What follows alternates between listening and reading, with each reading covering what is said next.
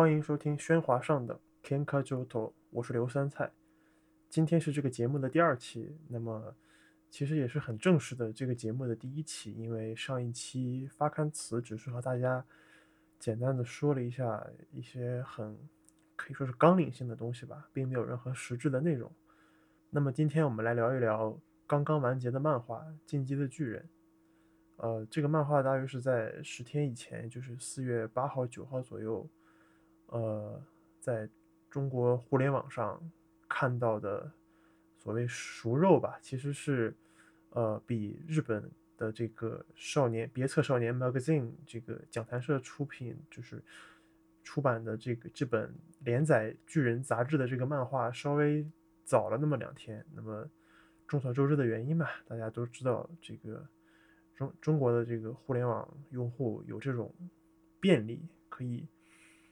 早几天看到生肉，然后再由这个字幕组用爱发电，再签字，再翻译图片，做成熟肉漫画，在百度贴吧也好，在这种漫画网站上，这个提前连载，可以这么说。那么在当时看到这个巨人的这个文字图透，就是还不是漫画的这个图透的时候，大家都以为就是这个搬运情报的这个人又在放烟雾弹，因为跟这个一百三十八话，也就是三月份的更新的那一期相比，他这个提前透露出的这个文字内容和他实际的这个漫画的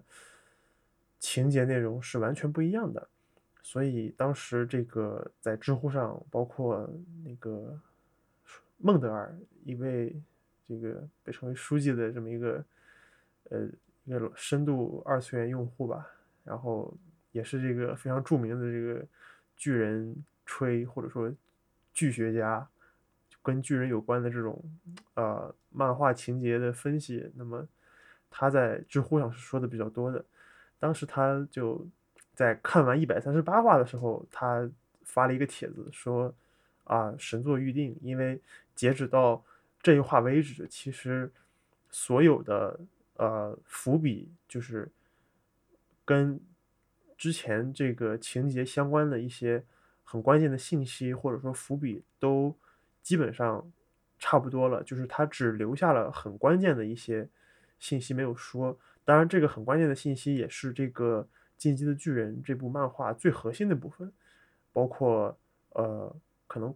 看过漫画的朋友都知道，就是所谓呃一百四十五代王的那个记忆，以及这个初代始祖巨人他个人的一个呃视角吧，就是说一切是怎么开始的，那么他最终会以什么样的形式结束？在这之前有很多细节，然后也有很多呃所谓草蛇灰线或者说填坑吧，挖坑填坑。那么这个在这里其实作者已经呃收的差不多了，但是留了一些比较关键的点，我们都以为啊可能要在这个一百三十九话进行一个呃这种反转或者说呃全部的回收，那么至少我们。在之前的这个剧情，我们是很难预测的。那么，直到比如说九十六话，呃，不是九十六话，就是呃，在倒数第二话的这个漫画已经发表之后，那么我们认为，在只剩一话的前提下，这种剧情的走向是可以预测的，或者说你也只能往那种方向猜，呃，去猜测，因为我们都知道。作者的这种啊，剑山创的这种画风，或者说这种编剧的这种笔锋，是在不断的反转、不断的埋伏笔、收伏笔的这样的一种呃推理悬念，然后再制造这种激烈的矛盾。他的漫画风格一直是以这样的方式来呃打动观众吧，或者说吸引观众。但是这个结局一出来，其实很多人也不是很多人，几乎所有人都感觉特别愤怒。为什么特别愤怒呢？因为这让人想起来，特别是前两年，就是刚刚过去的，呃，《权力的游戏》这个电视剧最终第八季的这个大结局，就是很多人在聊天的时候会聊到这个事，会把这两件事情相提并论。因为呃，《权力的游戏》大家都知道，因为这个原作那个小说是没有赶上这个电视剧拍摄的这个进度的，所以在大概第六季之后的这个情节基本上都是由这个编剧，也就是俗称二 D B 的这个编剧自由发挥的。但是这个其实是，当然也也有这个原作者授权的这种最终结局，或者说是一个一些。呃，结局的走向，但是很具体的这个情节的操作是由编剧动笔，然后设定发挥的，这就直接导致有很多前作的这种作者铺的很深的细节或者伏笔，在最后可能没有及时的收回来，然后这另外导致的结果呢，就是在这个结局的时候，大家会觉得非常急促，非常草率。甚至啊，很多地方逻辑不能连贯，或者不通顺，或者就强行结局，用什么爱呀、什么相互理解啊这种很很很圣母式的，就是这种这种说辞来来强行结尾。当然，最终也是一个让大家让所有人都很不太能接受的，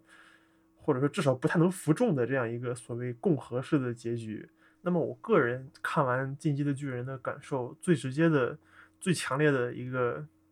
就是很当然是很不满了。就是我觉得健身创花了十一年的时间，构建了这样一个很大型的一个架空的，呃，前后草蛇灰线、各种伏笔、各种呃反转，然后树立各种矛盾、阶级、敌人，然后思考这种战争的意义，然后自由的意义。呃，花了这么大篇幅写了这样的一个世界之后，他在最后一话本该收束这一切的这样一画中，他把之前的设定、之前的伏笔、草蛇灰线什么的完全推翻了，完全把设计好的棋盘给掀了，完全把这个做好的图纸给撕掉了，因为他把这个最终一画当然是最核心的，也是最。呃，所谓升华主题的部分嘛，就是说，呃，这一座的这一座的题目，本来我们都以为这个他们之前在呃电视节目上，日本的电视节目上，然后我们看到的是最后一画的最后一页有一张草图，就是看过《进击的巨人》或者对巨人稍有了解的观众可能都知道，就是一个呃长发的男人抱着一个。刚刚出生的婴儿，然后上面有一个文字炮，用日文写着 “omai wa jiuda”，就是你是自由的。那么我们都以为这个在这样一个整体探讨所谓自由嘛，因为整个主题包括艾伦，包括奥尔敏，他们都是说，我们觉得墙内他们这个巨人围起来的这个三座墙说。因为太不自由了，我们向往的是一个呃更加广阔的世界，有有大海，有冰山，有沙漠。但是呃，在最终这一话完全颠覆了我们所有人的预期和所有人的想象。呃，在这个更所谓这种最基础设定吧，就是整个始祖巨人，就是被称被称为尤米尔的那个小女孩儿，她的这个。动机啊，我们都以为就是他是一个奴隶嘛，奴隶，然后他为了反抗这一切，或者说他的意志被更就是所谓怪诞虫，就是在最后期的这个被搬出来的一个所谓超级 boss，就有点类似于什么火影忍者中的什么大筒木辉夜这样的一个更上一层级的这样的一个 boss，我们都认我们都认为是受他的控制，就是。才使得这个小女孩没有办法选择自己的这个，呃，就是能力或者自己的情感，然后让巨人的能巨人的这个能力在这个民族的血液中一直延续下去。但是后来，这个我们在最后一话，他借这个艾伦男主角之口说，尤米尔他之所以这么做，是因为他爱初代王。因为他给初代王生了三个孩子，然后更具体、更具体的解释他没有说，但只是说因这是因为爱，或者说是因为一种，呃，当然在这个现在看来，就是分析的话，你完全可以说这是一种斯德哥尔摩，或者说是一种很病态的这种，呃，很献媚或者说这样的一种情感。然后他说，就是呃原呃我我请允许我直接引用啊，就是三笠的出现直接让。始祖巨人改变了他的想法，也就是说，将始祖巨人的，呃，这个能力从怪诞虫中解放了出来。呃，三笠做了什么呢？三笠最后把艾伦的头砍了，因为他是这个阿阿卡阿卡曼民族嘛。阿卡曼民族是唯一不受这个巨人之力影响的这样的一个经过改造的人种。但是是怎么改造的，以及他为什么要？就是这样的一个前因后果，他在最后也没有说。然后我们也不知道，就是当时一百四十五代王他自己的一个个人的叙述。我们之前一直有说，粉丝之间一直有期待，说最后可能会有这个一百四十五代王的一个个人视角的叙述，但是我们也最后也没有看到。另外就是那个在三四年前吧，从那个时候开始火爆二次元圈儿。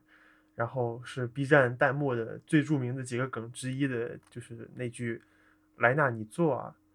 就不熟悉的朋友可能不知道啊，但是前几天那个宜家的 IKEA 他们出了一个新的椅子的产品，然后是四张不同颜色的同一款椅子，然后那个文案就叫“莱纳”，那个口字旁的“纳”，然后你坐啊，就是谐音梗嘛。然后这个梗能成为一个。进击的巨人中的这个名场面，我觉得也是有几个比较重要的原因吧，或者说大家将来分析这个现象的时候可以作为参考。首先是，当然是这个情节本身，就是它发展到那里的时候，大约是漫画一百话前后吧。就是艾伦，那么他隐藏身份，然后来到了海对岸的这个马来国。然后在这个马来国的这个军方集会的时候，就单独找到了这个莱纳，然后莱纳看到他，然后吓得就是就惊讶嘛。然后艾伦这个时候一身长发，然后呃把手割破了，就威胁他：你你要不听我的，你就我我就变成巨人，你们都得死。然后就这个时候说了这么一句：莱纳，你坐啊。然后莱纳这个时候的表情就处在一个震惊、无可奈何，然后又。甚至可以说是有些精神分裂的这个元素成分在里面，因为莱纳这个角色在作者设定这个漫画的时候，其实就是一个身兼所谓墙内的一个呃，在前期是一个令人爱戴的一个老大哥，然后在墙外呢又是这个海海对岸的这个马来国的这种巨人小队的一个小队长，然后他在两个立场之间就是相当于。入戏过深，或者说被这两种立场同时煎熬，所以就是这样的一个身份。而另外也和这个梗也能火起来，也和这个声优戏骨家政本人也有很大关系啊。就是众所周知，这个他也演过其他特别呃所谓二次元名场面的这样的角色，还有名台词。呃，最有名的我觉得莫过于就是高达铁血的孤儿里面的那个。奥尔加队长。那么我为什么说莱纳白做了呢？是因为在这个最后一话，作者通过这个镜头那几格漫画的这个镜头回忆，告诉我们，艾伦是故意让那个在强迫的那一天指挥那个艾伦父亲的前妻的那个女巨人吃掉了艾伦的妈妈。这个我觉得特别不可思议，因为。这个情情节，这个事儿是整个巨人贯穿始终的一个最核心的矛盾，或者说是一个动力，就是艾伦为什么想要去做这些事情。这最核心的一切的一切的开始，是因为巨人吃掉了我妈，然后我要向巨人复仇，我要把巨人这个一批不落的全部都驱逐出去。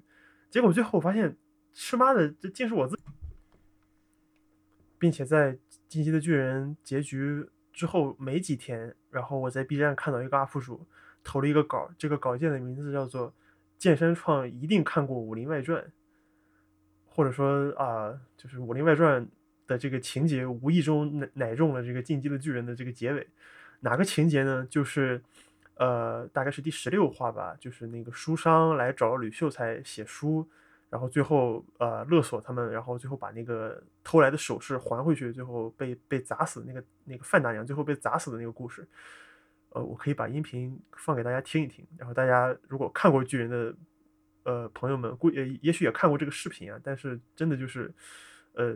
要素过多，这个过度相似，大家可以听一下。一半忽然又好了，好了以后，芙蓉女侠怀上了书生的孩子。啊，这这合适吗？合适合适，读者喜欢。为了那个倒霉的孩子，女侠足足怀了十年零八个月。哎呀，那还是人吗？当然不是，是魔，混世人魔。在她出生的同时，芙蓉女侠就难产而死。那金笔书生呢？也死了，不过是被那个孩子活活的给咬死的。哎，那咬死之后呢？那。卖点来了吧，卖点来了吧，有人追看了吧？咬死以后啊，这孩子啊就噌的一下长大了。此时他的心里只有一个目标，为了报仇。报报什么仇啊？啊，杀父之仇啊！等等等等等等，他爹不是被他自己咬死的吗？是啊，但他自己不知道啊，所以他就找啊，究竟是谁杀了我的父亲？谁能知道呢？可他不管，找一个问一个，问一个杀一个，杀一个问一个，江湖顿时笼罩在血雨腥风之中。当然，把《武林外传》和《进击的巨人》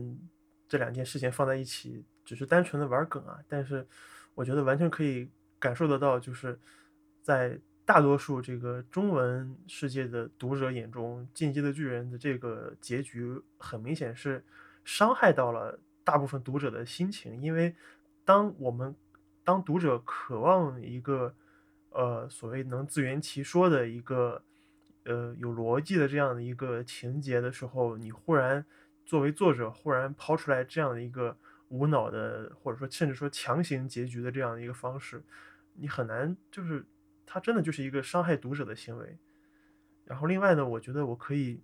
引用一下这个刚才在开头提到的。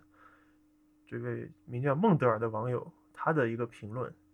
当然他这个回答，他在知乎上的这个回答是回答了有关这个漫画《风之谷》和漫画《进击的巨人》大结局上处理有何差异。呃，他的回答是这样的，呃，引号，两者的目的完全不一样。巨人一三九的情况你们也看到了，是把最好的东西打碎在读者面前，而不是在作品的剧情中反映这一点。而是让作品本身从最好变成了最烂。严格来说，这相当于行为艺术了。你超不脱作品本身是完全无法解读的。而《风之谷》是正常的艺术创作，只不过在最后，作者有非常重要的信息要传达给读者，而这个传达方式在一定程度上破坏了结局的合理性。巨人一直到一百三十八话为止是严肃的探讨政治和历史，然后到一百三十九直接告诉你这个事情全都是一群傻子干出来的。前面所有的剧情都没有任何内涵，在读者认真去思考文艺作品的内思想性本身就是荒谬的。风之谷直到大结局前的最后一刻还在给出信息，让读者一起思考解决的问题的方法，但是到了结局直接掀桌，明确告诉大家：你们思考历史因素、思考现实环境、思考解决方法，这就已经落入了敌人的圈套。我们不需要解决问题，我们应该把整个世界都砸烂。呃，剑人就是剑山创画的这个结局，无论从哪一个角度看，都只能归结为行为艺术。而他搞的这场行为艺术的原因，目前还不清楚。我认为，单纯就是不受控制的恶意，好像诺兰版蝙蝠侠中的小丑一样。这样形容，好像又显得见人特别高深了。这也是小丑这个角色有趣的地方。而宫崎骏画的这个结局是有明确背景的，在他转向风之谷漫画的时候，人类社会正在急剧转向，左翼运动退潮，苏联解体，中国打左者向灯往右开，他曾经信仰的一切都烟消云散了。呃，部分引用完毕。那么从这段话，我觉得它可以代表一个，至少是一个资深漫画粉丝对巨人。的这种处理方式的一个不满。我还是比较认同他这种行为艺术的说法的，因为他确实是一个完全不讲任何呃所谓前后逻辑的这样一种很荒诞的一个结尾。那么刚才我也试图和大家去分析了其中的一两个呃剧情的这个逻辑点吧。那么他确实是完全放弃了之前的这些所铺垫的这些叙述。那么从这种几几乎可以说是一边倒吧，就是巨人的这个结局的反馈可以说是一边倒，因为他，呃，但凡是这样的结局，它必然会引起争议嘛。那么上一次我觉得这种争议左右之争引发的非常厉害的是，还是去年这个时候，呃，再晚稍晚一些吧，去年五六月份的那个《美国末日二》《The Last of Us》最后生还者二，呃，当时的这个结局，因为它是。整个呃，索尼 PS 四的这个第一方那个顽皮狗工作室的这个，可以说是在第一作的时候，它是在代表着当时这个游戏主机技术的这个最高杰作嘛。呃，包括叙事，包括玩法，包括画面、声音的表现。呃，那么在第二作，它其实也是被寄予了相当高的期望，但是它的编剧部分，就是它的。情节走向和它最终的结局，其实也是引发了各类玩家、媒体、论坛、写作者们的这样的一个争议。但这种争议其实是合理的，因为它是在一个剧情的一个人物性格或者说整个发展的这样的一个内部，可以说是一个正常的框架下的一个衍生出的自然产物，因为它。最后探讨的是关于这种，呃，仇恨能不能放下仇恨的这样的一个问题，就是你伤害了我，你杀了我最重要，你杀了我最重要的人，然后我互相，我作为报复，我也杀了你最重要的人，这样一个冤冤相报的结局，这个我觉我认为这种程度的探讨，它首先是合理的，并且也是有探讨空间的，因为作者他这个游戏的编剧并没有这个。超脱出这个文本，就是游戏内部的文本本身来去做这样的一个剧情的发展，没有说一个很因为一个很突然的原因，就是没有为什么的一个原因，然后忽然就说啊我原谅你了，或者啊这个我们和好如初吧，这个他没有，他只是说基于一个这种双方的一个正常的一个情感的动向，然后所做出了一个。比较有争议的，虽然也是被这个中文媒体诟病，被中文玩家诟病为所谓“白左结局”嘛，呃，就是只有这个有白左价值观的人才能写出这样的结局。但是，呃，这种程度的这个探讨其实是可以理解的，也是一种所谓价值观之争。但是，其实在这个一百三十八话之前，我们也可以认为巨人的这种。争议，它是一种价值观的争议，因为，呃，包括这种所谓你带入一方将所谓暴力将暴力行为合理化，然后结果过了一段时间告诉你，你你带入合理化暴力的这一方其实曾经也是一个施暴者，那么他固然和这个日本过去的这种呃侵略历史或者说受到和打击的这样的一个历史背景是有关系的嘛，也就是说。所谓的右翼，就是建联创一直在被这个至少至少是中文媒体、中文中文观众、中文读者所诟病的这样的一个反战败，或者说这样的一个历史右翼倾向。但是我并不我也并不完全认同，因为他其实是把所有的立场其实都嘲笑了一番。这个你最开始的时候是。一个所谓反乌托邦的嘛，就是我要追求自由，但是最后发现我其实是一个，呃，所谓施暴者或者说加害者的后代，但是在这个加害者的后代，他同时这个又被一个更外面的一个那一方，也就是掌握更先进科技的那一方所侵略，或者说所造成了今天这个样子，然后到目前就是到这里为止，其实你还是。可以认为它是在一个所谓的一个，呃，有那么一种军国主义色彩的这样一个历史叙述，就是说，包括今天大家呃关于这个福岛核废水的事件说的啊，为什么二十年前、几十年前的这个这种东西让我们今天的人来承担？类似这样的说法，其实在他的漫画里是可以看到的。但是为了摆脱这种呃诟病吧，他最终又构思出了一个这个更大的一个就是 BOSS，就是说怪诞虫，就是他作为一个更宏观的一种这个敌对的这个存在，然后他控制了所有的这个剧情的走向。那么巨人的漫画其实到这里就已经彻底结束了，但是巨人的动画还没有。正式完结，因为这个疫情的原因吧，再加上制作公司就是动画的这个最终季的制作公司由之前这个 WIT，也就是 WIT，然后变成了 MAPA M A P P A 这家公司。MAPPA 这家公司也是今年呃这两年吧异军突起的一家被称为所谓的新的这个霸权社的公司，因为这个。少年 Jump 这个周刊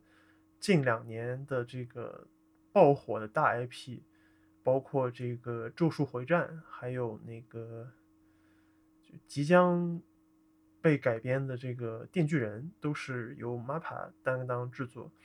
所以在这个最终季的这个动画演出和整整体的表现上吧，我觉得还是有些可圈可点的地方在的。当然，也有一些工期的成分啊，它删减了一些成呃删减了一些剧情，删减了一些情节。但是整体来说，还是一个可以可以可接受的范围。因为呃，作为商业动画来说，Wait 它在改编巨人的时候，的确是获得了这种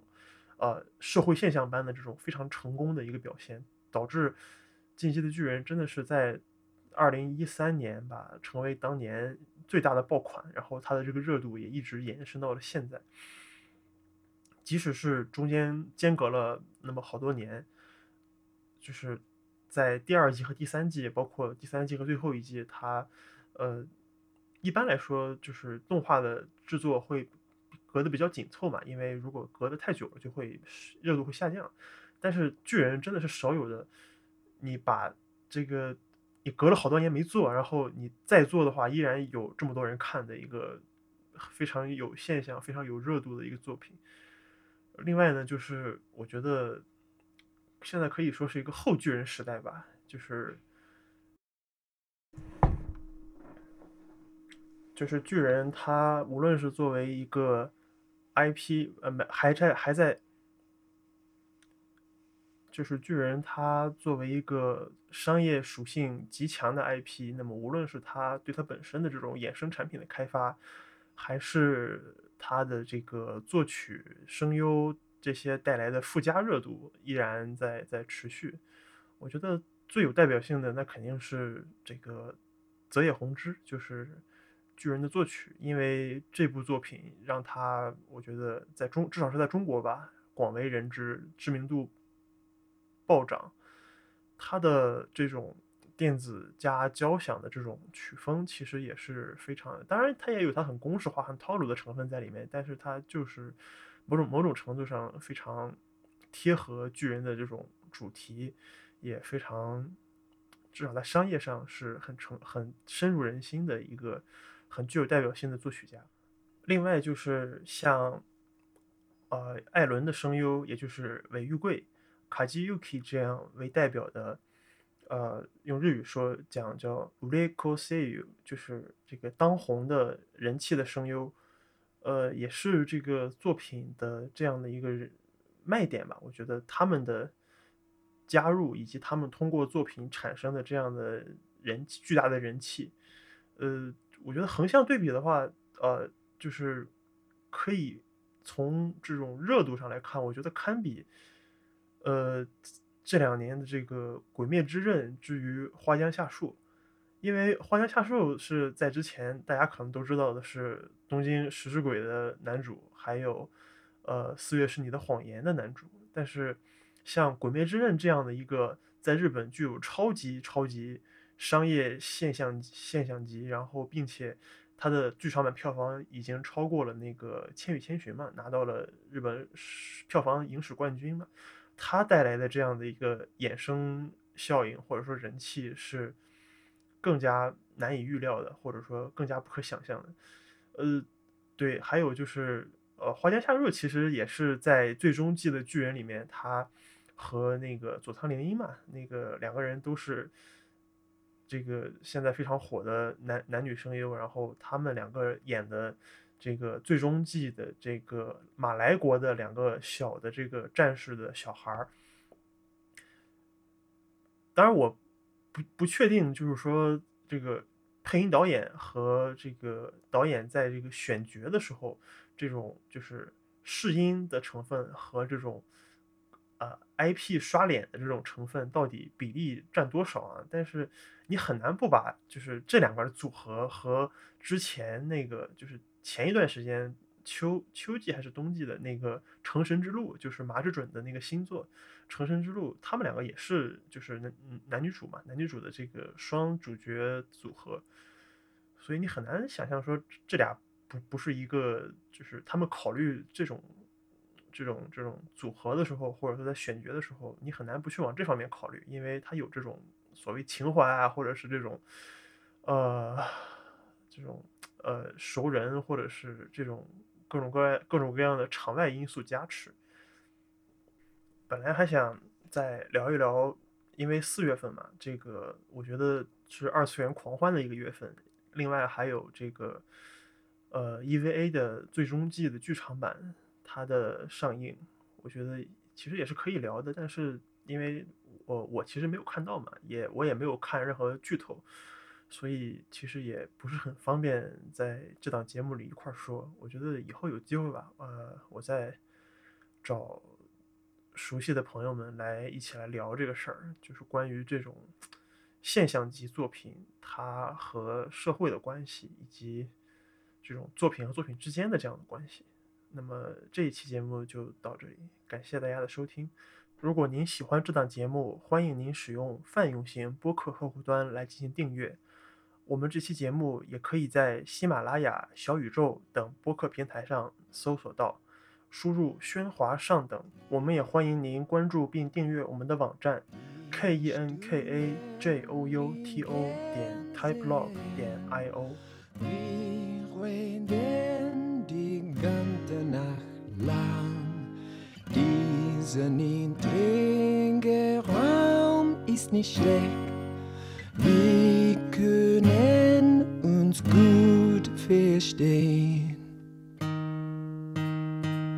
So ist es immer unser Licht, ist nur das. Trinken und Singen, wir begrüßen morgen. So ist es immer unter rosigem Himmel, night ist lang. Da die Sterne nicht the Da der Mond auf diese Stadt nicht scheint, schalten wir das Licht selbst an. Singen wir.